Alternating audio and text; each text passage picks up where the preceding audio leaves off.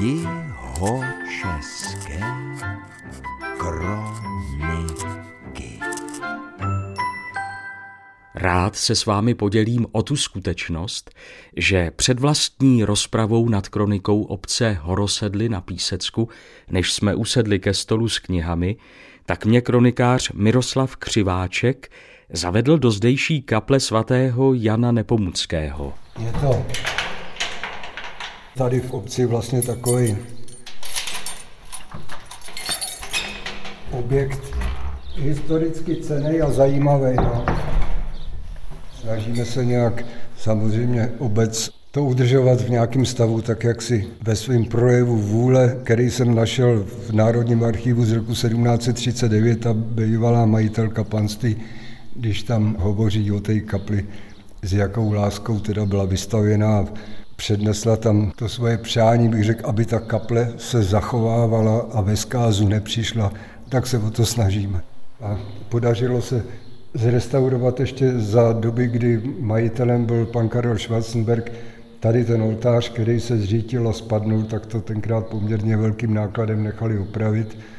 Když se dělala v roce 2013-14 ta generální oprava té kaple, tak podařilo se obnovit do hratelného stavu tamhle takový malý varhaní pozitiv, který údajně pochází někdy z roku 1690, 1700 tak to si považujeme, že jsou to takové historicky cené památky, které tady v obci máme. A kdo byl tou majitelkou panství, která nechala to, poslední vůli? To panství v roce 1710 od vdovy hraběnky Šternberkový koupili tenkrát mladí manželé Jan František Stalmberka a jeho žena Josefa Maximiliána z Levenfels.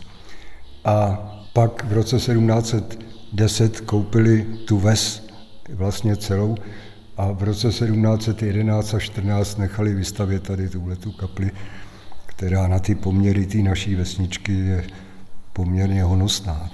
Jedna taková zajímavost, když ten oltář se opravoval, tak té menze tady pod tím oltářem našli kovový pečetidlo, který v Práchenském muzeu zrestaurovali a zjistilo se, že to pečetidlo bylo otce toho Jana Františka Talberka a zřejmě to používali v rodu, nebo to měli jako rodovou památku.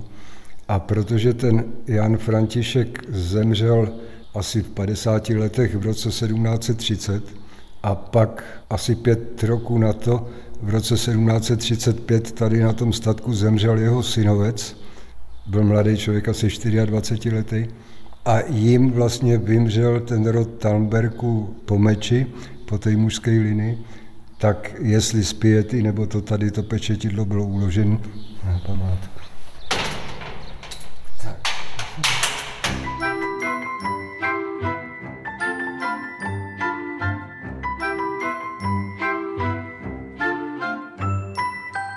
Na Písecku ještě zůstaneme.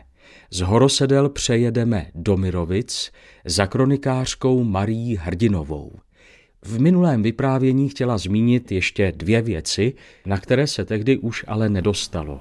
V kronice jsem se dočetla z roku 1950, jak to bylo se stavbou Mirovického kulturního domu.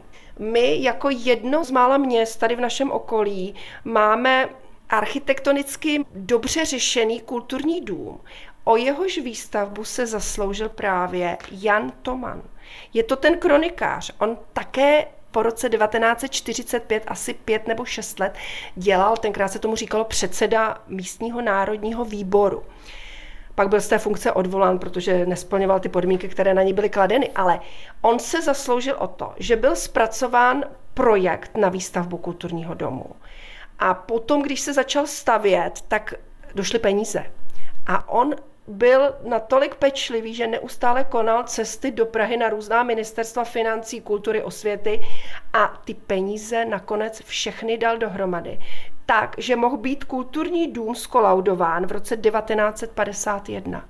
A dodnes, když sem přijedou různí umělci nebo lidé, tak se diví, jak máme nádherný multifunkční kulturní stánek. Protože nejen, že tam je kulturní dům, restaurace, knihovna, možnost promítání kina, tak je tam i Sokolovna u toho.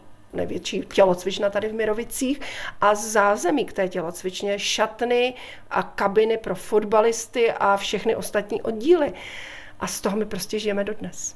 To je naše velká chlouba a pokud to vidím v zápisech tady v Kronice, on pan Toman to popsal velmi podrobně, kolik cest do Prahy vykonal, kde s kým se setkal, ale z toho celkového přehledu je dobře vidět, kolik mu to dalo práce a jak eh, se na to soustředil. Perličkou je, že když se ten kulturní dům otvíral, tak oni to otevření dali na dobu vánoční. No a na to otevření nepřišlo tolik lidí, jak on si jako úplně představoval, tak tam trošičku zmiňuje, že ho malinko mrzelo, že nepřišlo tolik lidí, že čekal, že bude sál zcela zaplněn, byl jenom částečně zaplněn, ale myslím, že to už je úplně vedlejší, protože kdyby viděli, jak ten sál funguje dnes, že máme plesy a různé akce a že bývá zaplněn do posledního místečka, tak by určitě měl radost. A vždycky to připomínám.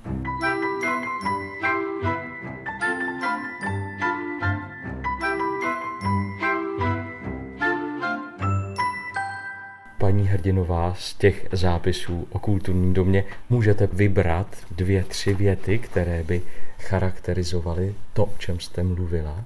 Třeba i to mírné zklamání z menší návštěvnosti při otevření. To by bylo roku 51. A otevření KD, mám ho tady. Byly rozeslány četné plakáty i zvláštní tištěné pozvánky a očekávalo se jaksi samozřejmě, že všechny tři podniky bez zvláštní agitace budou početně navštíveny. V tomto ohledu rada MNV učinila zásadní chybu – neodhadla správně všechny nepříznivé okolnosti kolem předvánočního data i celkově malou politickou vyspělost Mirovického i okolního občanstva. Zahajovací sobotní akademie byla sice obstojně navštívena, sál byl téměř zaplněn, ale přece jen už to bylo prvé zklamání z nepochopitelného nezájmu občanstva. Slavnostní akademii zahájil proslovem předseda MNV Jan Toman. Solovou recitaci obstara a tak dále. Úspěch večera byl velmi pěkný a menší účast občanstva byla omlouvána poměrně málo příznivým počasím. Přímo tragicky však dopadlo nedělní dopoledne, které mělo být těžištěm slavnosti. V určenou hodinu zahájení slavnosti byli v sále přítomni vlastně jen hosté a jen nepatrný počet občanstva. Když už bylo zřejmé, že se nedostaví více lidí, muselo být zahájeno jednání. Sál byl poloprázdný, nálada trapná. Přesně počítáno bylo přítomno oficiální slavnosti pouze 106 osob, po zahajovacím a přivítacím úvodě vylíčil předseda MNV Jan Toman historii stavby kulturního domu. Po jeho projevu jemuž bylo potom vytýkáno zástupci MNV, že byl málo politický, promluvil školský a osvětový referent Krajského národního výboru, v Českých Budějovicích Josef Mareš, kulturně propagační tajemník OVKSČ v Písku a tak dále. Tak z toho textu je, myslím, trošičku patrno, jak to neměl Jan Toman úplně jednoduché.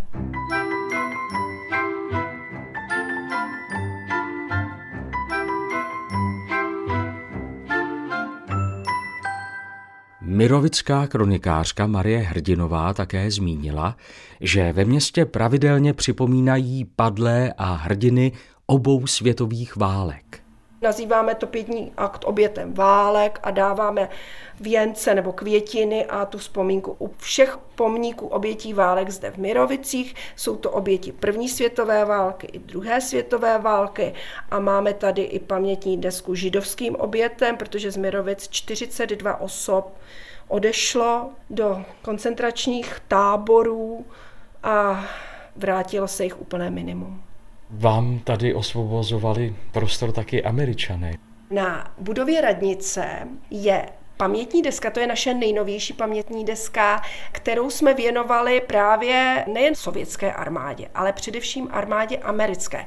A my jsme to nazvali setkání tří armád a jedná se o to, že první přijeli do Mirovic američané, Teprve potom přijela armáda sovětská a společně odsud odsunovali armádu německou.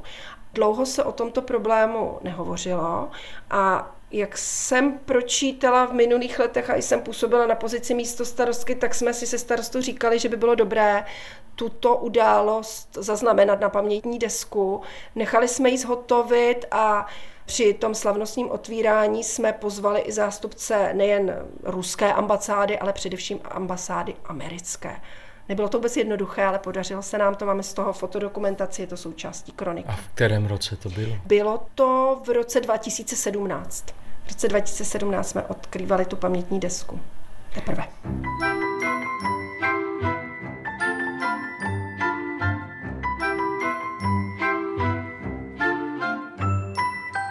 Za pár dní vyvrcholí masopust.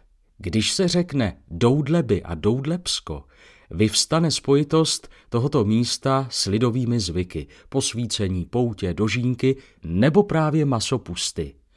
Kvůli současné zdravotní situaci se letos masopust v Doudlebech konat nebude, Alespoň jsem se doudlebského kronikáře Jana Šimánka zeptal, jestli třeba někdy šel v masopustním průvodu v masce kronikáře. Já se masopustního průvodu, nebo u nás se spíš říká obchůzky, protože se musí obejít všechny domy, vždycky účastním. Leta jsem byl členem té mládenecké ružičkové koledy v úloze Moučného a teď už asi pět let chodím za masku a to je vždycky nějaká jiná maska. Měli jsme vymyšlenou masku vodníku, takže jsem chodil dopoledne za vodníka a potom odpoledne, když přijeli ještě moji přátelé z Kovářova u Milevska a přivezli velkou kobylu, tak jsem chodil za předek té kobily. Vlastně dva muži nesou kobylu na sobě a to si myslím, že mělo velký úspěch. Takže já masopust vždycky velice prožívám a snažím se prožívat ty tři poslední dny, jak to má být, takže v neděli u nás vždycky masopustní koleda, obchází se všechny domy, v pondělí takzvaná pěkná hodinka v hospodě, kdy odpoledne se jde do hospody, tam hraje harmonika, zpívá se v hospodce a zakrojí se uzené, které ty koledníci vykoledovali a potom v úterý když je konec masopustu, tak ještě naši koledníci jezdí do Budějovic na náměstí a toho se taky vždycky ještě účastním.